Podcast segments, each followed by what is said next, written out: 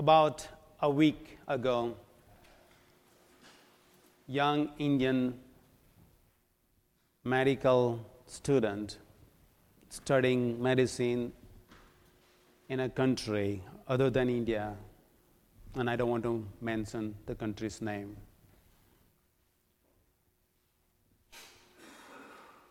She was pregnant. What surprised everyone was that she herself did not know that she was pregnant until she gave birth. By the way, this is the story that happened last week, in just last 10 days. When her parents in India came to know about this whole situation, they firmly told her that she should get rid of the child by starving or by giving away the child to someone and return to India as nothing has happened. Her Indian contractor and teachers who had been trying to give away the baby. Meanwhile, a Christian lady who worked at the hospital came to know about this and wouldn't allow this to happen. The lady really wanted to get rid of the baby as soon as possible due to uh, parents' pressure and the university staff where she was studying. So she starved the baby, ignored the baby for about a week. My friend happens to work in that country for about 20 years. It's the same country where I used to work. So I know that country. It's a different kind of world. It's a different world. My friend visits her, talks to her, and she tells that I don't want this baby. My friend said, Is it okay if I take this baby? She said, It's fine. Neither the mother nor the baby has any legal documents to allow them to give away the child. So my friend and his family, they are seeking help right now from Indian embassy in that country, even for the Indian embassy staff. This is a very unique situation. They have not experienced anything like this before. They said they need some time to figure out what to do. Now the child is at my friend's place. Yesterday, he sent me email of that baby. It's a beautiful Indian boy. Now, under the care of my friend's house, cared by his wife, loved by them, fed, and he said, my friend said, he is gaining weight. Very good news. Well, I told this story because we read in the text which says, The harvest is plentiful, the laborers are few. And when I was pondering on that text, nothing but this story of my friend that was unfolding day by day just kept coming in my mind. I felt that my friend here is a laborer and the baby who needed a family is a harvest. Harvest signifies that there is need in the world. When Jesus saw that need, his heart is filled with pain, and that's why he always calls people. And here we see that he is selecting these 12 disciples so that they would go into the field which is the world, which is in pain, suffering, and chaos, which is in need of God, need of healing, touch of God. And God is calling these 12 disciples, sending them into this field. Harvest is plentiful, the laborers are few. My friend is a pretty good example of being a person who is a laborer and the situation that they are helping. That's a harvest. Now, these are, these are just, this is just one example, but there, you can multiply these kind of stories hundreds and thousands of times. So basically, what Jesus is telling that there is so much need around us, and God calls His people who can hear His call, understand what is the what is going on in the heart of God. Bob Pierce is a founder of World Vision. And I like the quote. I like what Bob Pierce said. He said, Let my heart be broken with the things that breaks the heart of God. Isn't it a beautiful quote?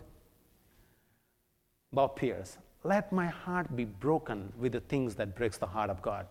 I used to volunteer for World Vision, World Vision in India, working in slums, trying to build toilets, helping people with HIV, a number of other issues. There is so much need, and God calls His people so that we can address some of these needs in the world. 20 years back, nearly 20, 23 years back, I was called to ministry. My call to ministry was very turbulent. I was experiencing failure after failure. And I didn't know what, where to turn and who to turn to. And I started reading book of Jonah. And I read book of Jonah one time, second time, third time, fourth time, and I kept reading and reading and reading. And I felt that I am like Jonah. God is calling me, and what am I doing? I keep running. And if I keep running, what's going to happen? Failure after failure. That's what I felt in my heart. So I said, Okay, God, I give up. And I trust you now. I would like to follow you. But I did that out of fear that if I don't follow God, something bad is going to happen. And not only to me, to my family. And that I would not allow that to happen. So I'd rather follow God. Before that, I studied, I was graduate with economics. I was training in softwares.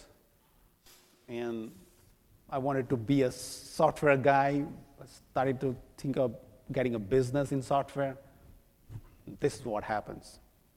Leave everything, leave my family and everybody, and go to a different city and started working for God. And I worked like crazy. I worked so hard. Because I felt that God is calling and He needs a laborer, and I am the one. And I worked hard. I worked so hard, carrying boxes, wooden boxes on my back, sometimes without food. And of course, I didn't care about the compensation. Sometimes without sleep, carrying boxes of books and literatures and transporting, putting the truck from the truck, putting in the railway station, the books and the literatures and Bible. Just went around throughout, the, throughout India. And I hurt my back so bad. It, it pained. Even sometimes it pains when I my, move my house. And that happens so often when you're like Abraham, somebody told me. I had completely misunderstood understand, I misunderstood God. God was calling me for a relationship. And I am understanding God as employer, God as a taskmaster. This is the God who wants me to get the job done. And I am his employer. But actually, biblically, God is calling people for relationship. God called Abraham in Genesis 11. He said, I will bless you and you will be a blessing. Twofold, very important principle that is emerging from Genesis chapter 11, the call of Abraham. When God calls people, God is going to do two things. Firstly, God is going to bless you so that you will be blessing to others. We cannot be blessing to others if we are not blessed. And here I was, I was not feeling blessed myself. And I was trying to do work for God. And it was hard. I became bitter and angry toward God for many years. It took a while for me to understand that God is loving, gracious, forgiving, and what He wants is to build a relationship with me. That's what is happening in the passage. God is calling disciples. That is need and everything. But basically, what Jesus says come and follow me, observe me. I'm going to provide your needs. You will experience love, kindness, forgiveness, sustenance, providence when you follow me. Imagine when God, Jesus called Peter, and Peter goes home and telling his wife, I, this is what I was imagining, and says, uh, Peter would go and tell his wife that, honey, I, I think Jesus is kind of calling me and I'm, I'm ready to go. I said, and I think the wife said, Pete, honey, I get it. I, I get that. But how about fish? How about, how about our dinner and lunch and how are you going to survive? I can imagine that conversation taking place in Peter's house. But somehow Peter trusted and the disciple trusted. And they could see that when you follow Jesus, you can experience his love and you can amazingly experience his providence. That's what is happening.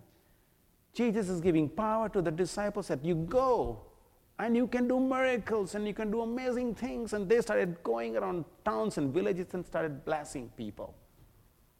And they understood wow, this is working. This is good. We feel blessed. We don't have to worry. We can trust God, we can follow Him. Going back to my friend's story, he took that risk for adopting that baby.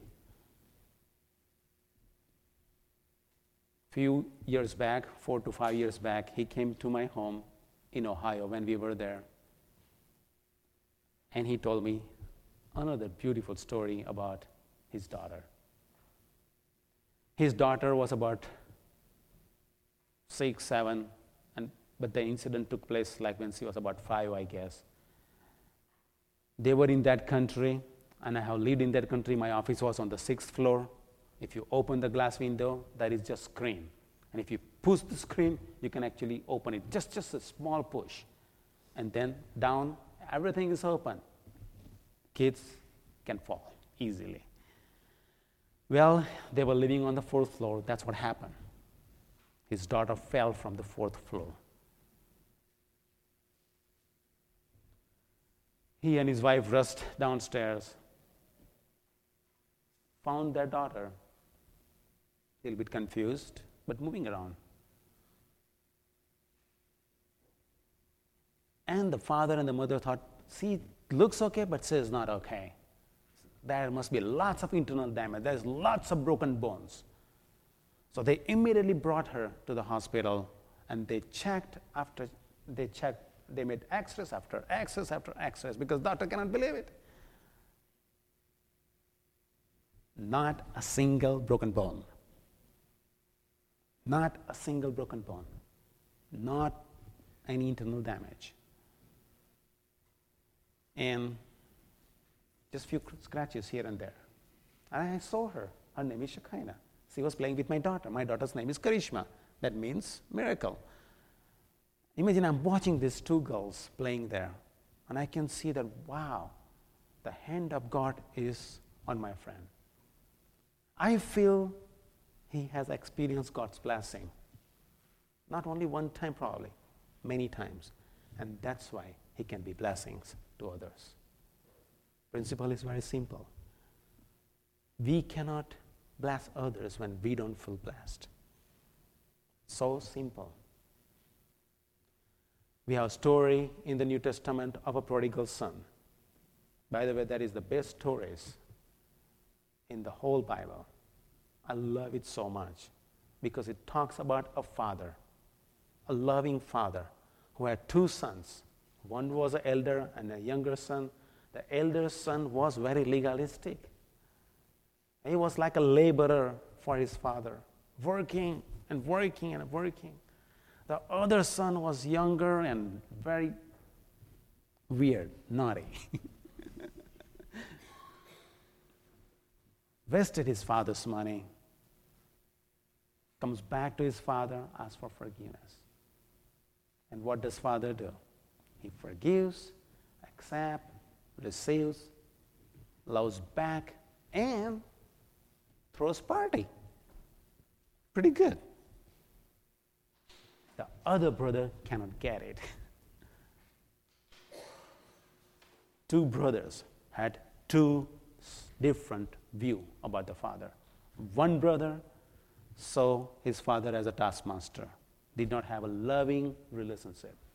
Where second brother, the younger brother, who could develop a loving relationship with the father. A beautiful story. Well, my journey was from the older to the younger son. it is important that we understand that God is loving Father, calling us, all of us. Just do something that is around us. God will bring opportunities again and again and again. And God wants us to just get involved in a simple way wherever we can. Amen.